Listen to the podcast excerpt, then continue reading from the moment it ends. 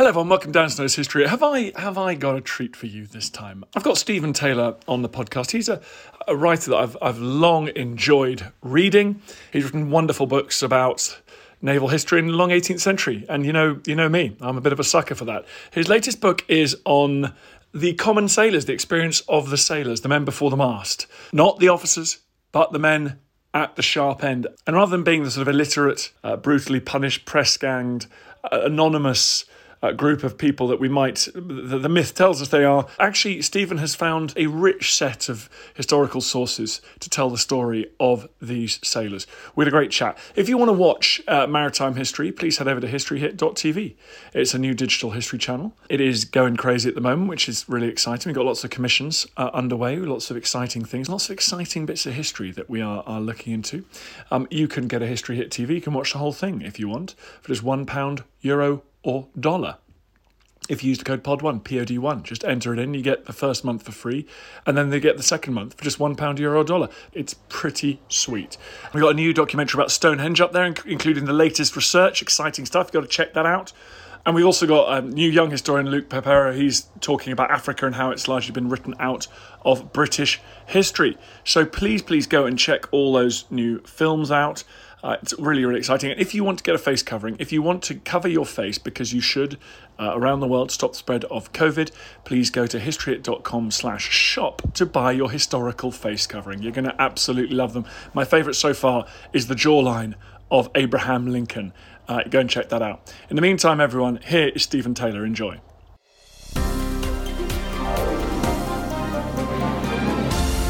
Stephen, thank you very much for coming on the podcast. My pleasure indeed. Well, it's my pleasure because I love talking about this period and sailors in this period. But what, what is the what is the myth do you think that you're grappling with about the men who sailed in these ships?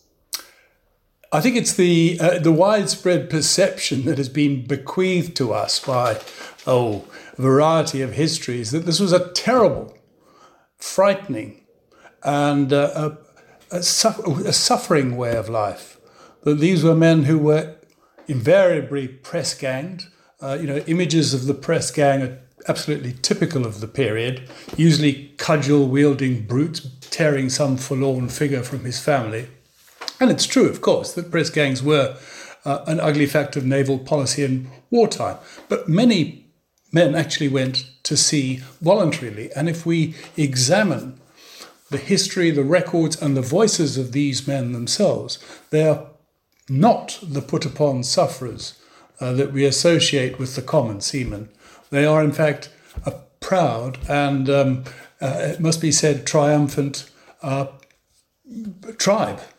Uh, because essentially we come back to the point, I think, repeatedly, and it's not just a matter of naval history, um, although that's absolutely key to British uh, turning Britain into the superpower of the age, as it were.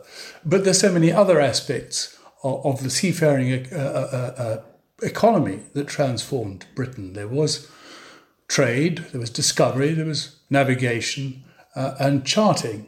And I think sometimes these are overlooked in the uh, sort of general focus on war. So we've got Cook's voyages to the South Seas, we've got the East India Company's business in India and China.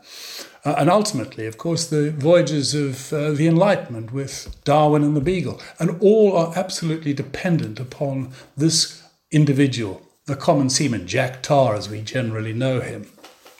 Is it possible to make a judgment about what proportion would have volunteered or, or you know been been willing to go to sea and what because there was some press ganging wasn't there oh absolutely and never more so than at times of war, because you've got these huge paradoxes between at the time the times of peace, when really uh, there is no need for the navy to be having uh, a large uh, a crew uh, at hand, uh, which accounts for the fact that there wasn't a standing force of of naval crewmen, and once a conflict broke out, those men who had been serving and earning quite handsome wages generally on sometimes on the coastal trade, but more specifically on the uh, uh, East India Company's business in India, they would suddenly be at, at times of, of war be dragged off ships uh, and uh, and forced, of course, to serve in the navy for lower wages.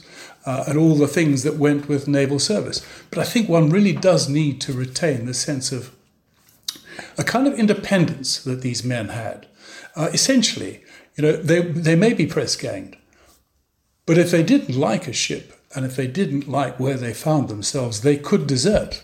And they very often did. And of course, that was a dangerous business. But at the same time, uh, they very often got away with it because if there was a need for seamen, as so often there was, they would find themselves in another port and they would find themselves another, another captain. And the captain, because of the need in finding these kind of these these skilled men, because their skills were great, and we could discuss that at some length, uh, were um, always in demand. Um, I think as well, you know, we, we, we, if we go back to the sense of, you know, the um, uh, serving in the Navy, it was a tough business. There was flogging, and flogging was obviously a process of suffering in itself. But this was, after all, a time when um, sailing was booming, uh, agriculture was in decline, and a man who learnt the ropes as a sailor, he acquired a skill that was almost always uh, in demand. Uh, and at the same time, he had a place to sleep. Uh, he was provided with food. Uh, and one might add, he was also provided with large quantities of drink. Uh, so, you know, um, he knows that this is a tough life, but he finds himself in a, in a group with whom he forms a bond. There is a brotherhood, uh, and one uh, we might say this is a somewhat romantic notion. But actually, I think the record speaks, if you look at not only the success of so many of the aspects of British seafaring, which was really covering the world at that time, you only have to look at the records uh, of British ships in battle against whoever it was. So, whatever form of seafaring we're talking about, these men had an absolute conviction that what they were doing, they were doing well. And, and also, you, you don't you don't want to um, you don't want lots of landlubbers. You don't want to just grab any old person off the street, do you? you? You need people that know how to sail. I mean, these are highly sophisticated pieces of machinery that you're sailing around the world. Absolutely. So there's a tier. You know, we we get the the chap who comes on as a landsman. Now, he is the most junior seaman, but in the process of as it were, pulling on ropes and helping his crewmen, he learns a series of skills which culminate in his rise from the lowest tier to an ordinary seaman and ultimately to the able seaman, a man who is in fact esteemed by his, his fellows, uh, is valued uh, by his officers simply because he is absolutely key when it comes to that extraordinary business of going up into the tops. I think this is possibly an experience of which you have some experience yourself, Dan, um, and actually finding yourself uh, up there uh, at the you know, 100 feet above a swaying deck, uh, your feet on ropes and swaying uh, between uh, uh, 60 degrees on either side, but all the time looking upon uh, onto this extraordinary, magnificent scene that is this element, which is your world, and which, in a way, works into the kind of poetic side that one sees emerging through Seaman's stories, uh, through their writings. I think we have a, another misconception that these men because they were common folk of their time, could not possibly be uh, literate. In fact, uh, we have got a number of records, 12 absolutely key uh, memoirs, journals, published, unpublished, and another, oh, 10, 15 lesser uh, journals, but still also filling in some of those gaps. And here is the seaman as a storyteller who senses there is something very special about his world. He doesn't really feel very much in common with the other commoners uh, of his home soil. So he comes back from exotic parts of the world. Not invariably exotic, but he might have been to the South Seas, he might have been to China, he might have been to India. And he comes back with these extraordinary stories, his experiences, encounters, strange creatures, um, there are a range of uh, stories which you can which which come back in this process and which are spelt out in these memoirs. Some of them quite romantic, romantic encounters with women in the South Seas, for example, island women renowned for their beauty. There's another. There's a particularly interesting example. Um, of a seaman who was serving on the uh, on the sh- ships which were taking convicts to New South Wales, and um, a very romantic story attaches to that, which we can discuss if you like. Yeah, well, tell us some of these stories because I think that what what are the what are these sources? Are, are they were they written for the consumer? Uh, the consumer market, uh, published sources? Are, are, they are they private diaries? Where, where are you finding these accounts? Well, I think they're, um, they're, they're, two particularly interesting characters. Uh, there was a period after the, uh, if you like, sort of the great age of sail, which culminates, of course, in the uh, revolutionary and Napoleonic wars, when there was a recognition that the seamen had played a key part in the in these great victories, uh, the things that are celebrated in the Maritime Museum at Greenwich. You know, all these wonderful canvases of epauletted officers, gold epauletted officers, and their magnificent ships sailing along under uh, under sail in storms or in battle. But there was also a story to be told by those who had obviously served on these ships. So there was a small scale uh, publishing industry. We can take, for example, one of those individuals, a man named John Nichol, uh, a most uh, a very interesting uh, Scot uh, a thoughtful romantic, you might say. And he was actually taken uh, to, to sea by reading Robinson Crusoe. Slightly odd, one might think, you know, why go to sea in order to become a castaway? Uh, but uh, there was that open door to adventure that these stories opened up to, uh, to, to men like Nichol.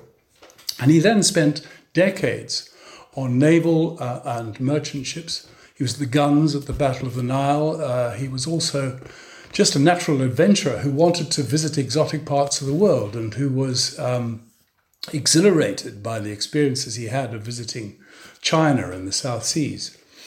Uh, he was also, and this is quite an interesting aspect of what I would see as Jack's character, um, he was quite unworldly. He was uh, on the Lady Juliana, one of the ships transporting uh, convicts to New South Wales and fell completely in love with one of the fris- female prisoners. Now, there was quite a lot of actually, what might, be say, sexual experiences between the convicts and the seamen on these ships. So far as John Nichol was concerned, this was the love of his life. Uh, she, in fact, Sarah, bore him a child by the time that they landed in New South Wales. And although he might have been uh, moved by this uh, experience to desert. He was a very loyal man on his ship, so he sailed on, but always came back with the intention of finding Sarah. And he did actually spend years on a quest, sailing to India, sailing back to New South Wales, only to discover uh, that she had, as one might say, uh, as many seamen had a, an instinct for survival, she needed an instinct for survival, and she found another man who could help to support her. So we've got men like Nichol on the one hand, as I say, romantic, somewhat unworldly, and yet on the other hand, another journal kept by another seaman reflects a different aspect of, of Jack's character. So whereas Nichol was a Scot, uh, a man named Jacob Nagle was an American who actually fought for um, his country's independence before, uh, before he decided that the Royal Navy was a perfectly good place for him to serve. And he then spent decades uh, sailing with British ships of all kinds. And, you know, he's a, he's a complete rumbustious character. You know, he's quick with his fists. He loves a night out when he's full pay with his uh, with his shipmates when they come to shore. His relationship with women are generally, uh, as is the case with so many uh, seamen, uh, a commercial kind, but he's generous, thoughtful. He understands that they've got their difficulties too, the lasses who are working in Portsmouth, the Portsmouth Polls. He always treats them with generosity. And if we study these, let's just take these two journals. You read these stories and you might be inclined to say, this is a, you know, this is a good story, but is it possibly true? Because they do tell extraordinary tales castaway, being castaway, shipwreck, and all the other things. And yet, if you go to the maritime records at Kew, the National Archives, and you study the ship's logs, the ship's musters, which record all the crew who were ship on a ship at a particular time, and you match those with these individuals who've left their memoirs subsequently be, to be published, you find that they match.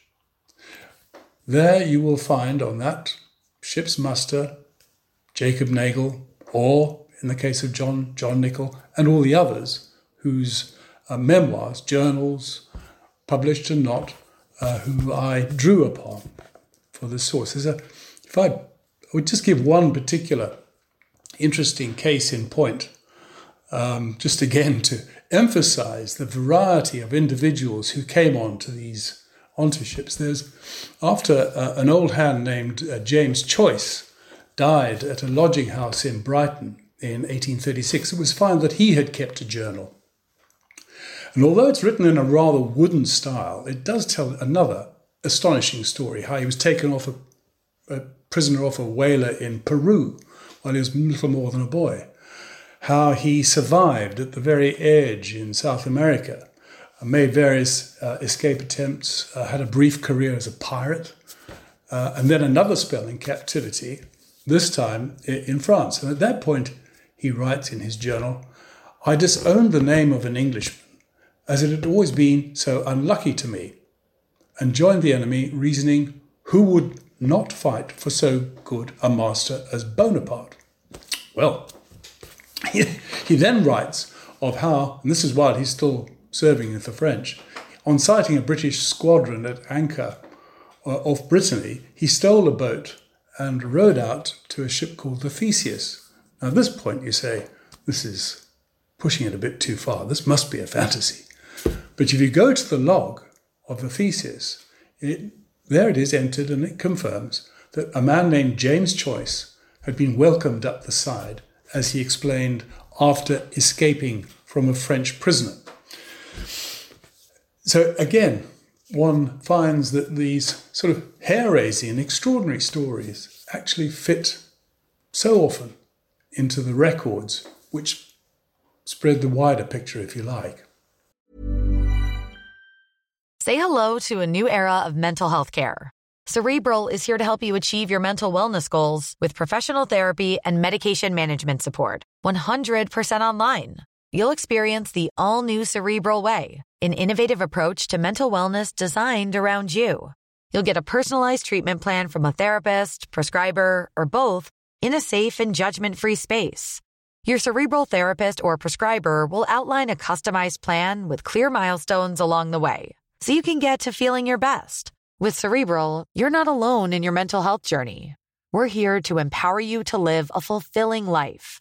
So take that first step towards a brighter future and sign up today at cerebral.com slash podcast and use code ACasts to get 15% off your first month. Offer only valid on monthly plans. Other exclusions may apply. Offer ends July 31st, 2024. See site for details. Everybody in your crew identifies as either Big Mac Burger, McNuggets, or McCrispy Sandwich but you're the filet fish sandwich all day. That crispy fish, that savory tartar sauce, that melty cheese, that pillowy bun.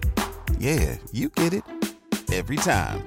And if you love the filet of fish, right now you can catch two of the classics you love for just $6. Limited time only. Price and participation may vary. Cannot be combined with any other offer. Single item at regular price. Ba da ba ba ba. Hi there, everyone. I want to tell you about a podcast that I think you'll like. It's called Mysteries at the Museum from Travel Channel. It's narrated by my good friend and host of American History Hit, Don Wildman. On Mysteries at the Museum, Don travels across the US to find objects that tell shocking stories of American history.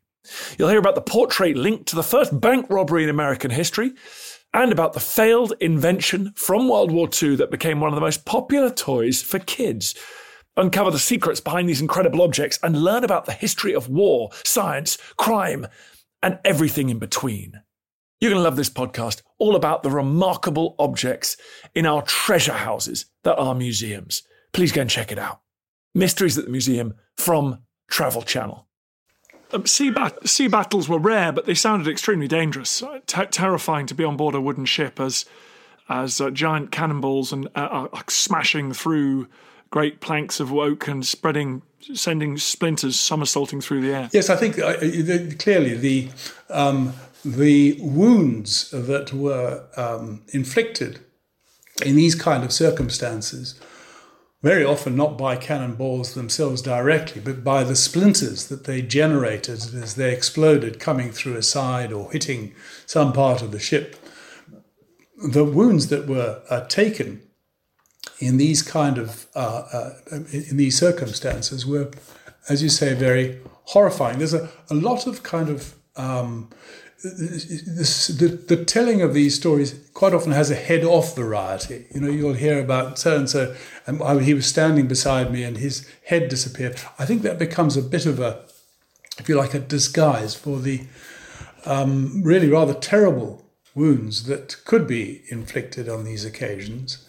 And there was at the same time, uh, in the intensity of this battle,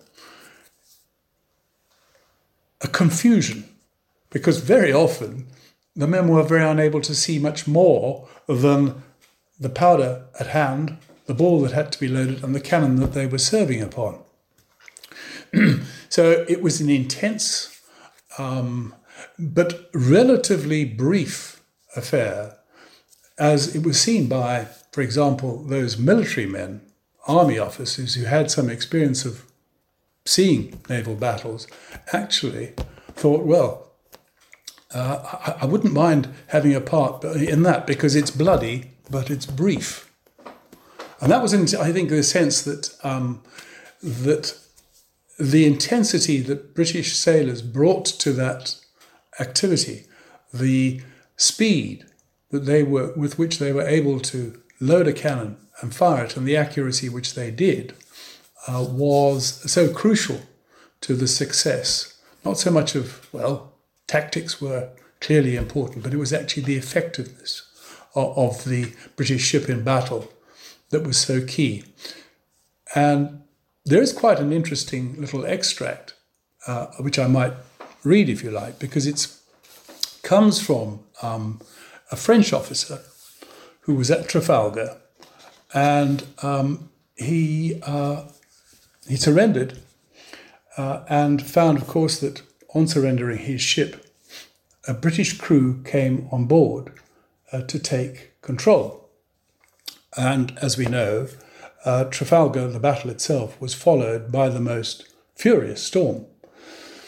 Uh, and as he described it, they, the British seamen, immediately set to work to shorten sail and reef in topsails with as much regularity and order as if their ships had not been fighting a dreadful battle.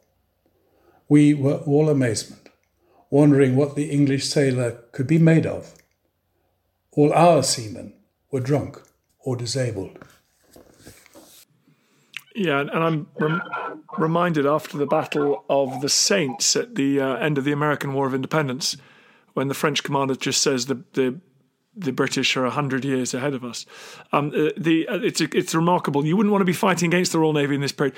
What about what about meritocracy? Uh, uh, Captain Cook obviously joins as a an ordinary seaman and rises up through the ranks. I think Admiral Saunders does at Quebec. He he was a um, former uh, common seaman. Um, are you more likely to be promoted and grow wealthy if you're from a humble background than their equivalents in the army?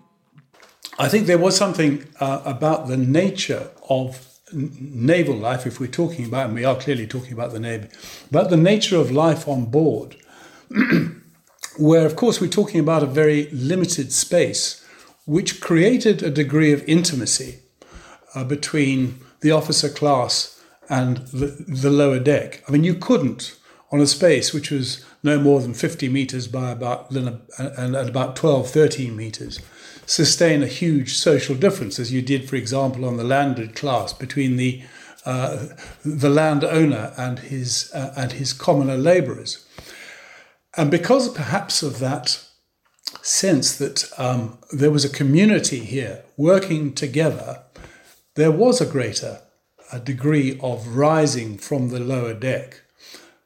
Not uh, very widespread, but you mention those examples. There's another very interesting example uh, of, indeed, one of the most uh, famous of our commanders, Edward Pellew, who was, uh, you know, he was a he was a Cornish boy, grew up by the seaside, just immediately because this was his world, drawn to the sea, and uh,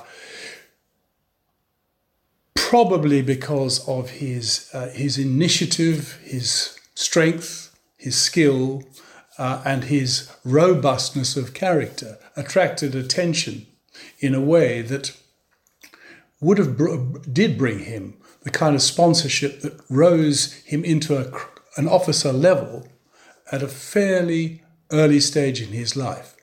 Uh, I think he was promoted to lieutenant when he was about 21 because he didn't have the kind of sponsorship, the kind of, as it was said, influence that was generally required to go all the way to the top. He was then set aside, and it took a series of extraordinary, fortunate events for him and the uh, eagerness and the talent with which he sees those opportunities to become, first of all, uh, probably, in my view, uh, the most successful frigate captain of that of that era, and ultimately, because of that, and because he did actually have huge abilities, uh, despite the fact that he would generally spoil him spoil his his influence at uh, at Westminster sooner or later, and quite regularly did, he still rose to the level of admiral. And then, lastly, did they tend were they pensioned off? How did how did the story end for most of them? Did they just they just die of old age and, and hardship on board, or or did they have successful afterlives? Well, I suppose there are as many uh, answers to that uh, particular aspect of their story as there are, are, individuals themselves. I mean, yes, a, great number uh, ended up in severe uh, difficulties. Take, for example, uh, John Nichol, who I mentioned earlier, the romantic seaman of, uh, of that particular period, the great adventurous wanderer. He was actually found uh, scrabbling on the streets of Edinburgh, looking for coals to keep himself warm by, uh, in effect, a, a local journalist who recognized that here was a man who had an extraordinary story to tell. Uh, it didn't greatly help Nichol, but it removed him from that degree of poverty. Uh, Jacob Nagle also ended up in um, in severe shortage at the same time. We must remember that one of the great institutions which was founded by the Navy at the time was the Pensioners' Refuge at Greenwich.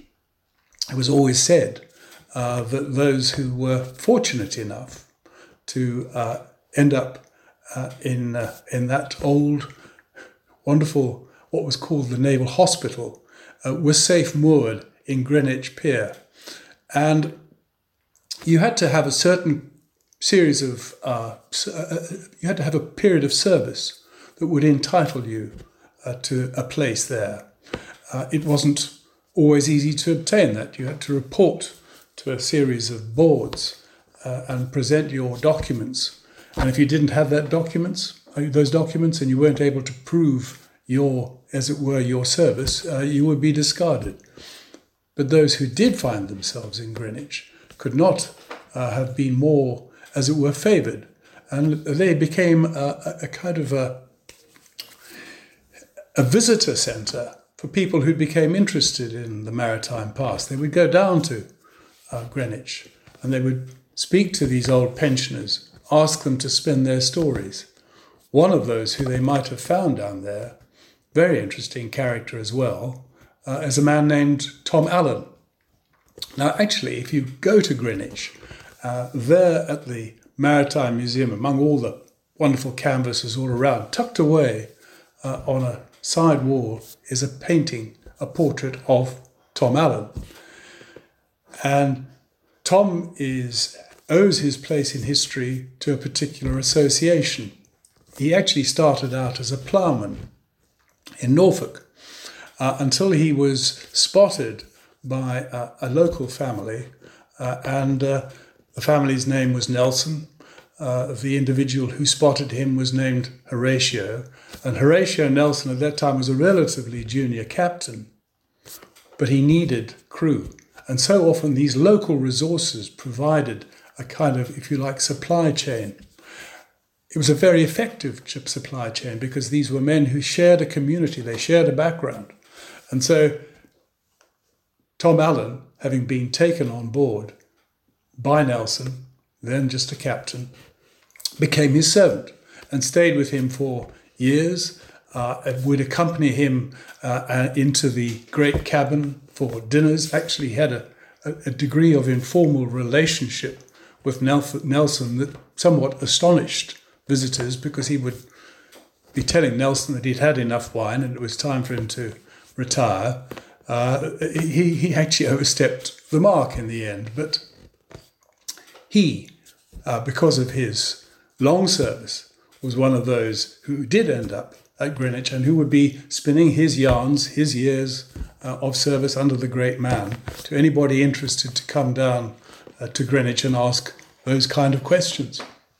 He would certainly have been allowed on the podcast, I'll tell you that much. Thank you so much. Your, your book is called Sons of the Waves The Common Man at Sea in the Heroic Age of Sail. Brilliant. Well, good luck with it. Thank you very much. Thank you, Dan. Good luck to you. I feel the hand of history upon our shoulders. All this tradition of ours, our school history, our songs, this part of the history of our country, all were gone and finished and liquidated. One child, one teacher, one book, and one pen can change the world. He tells us what is possible, not just in the pages of history books, but in our own lives as well. I have faith in you.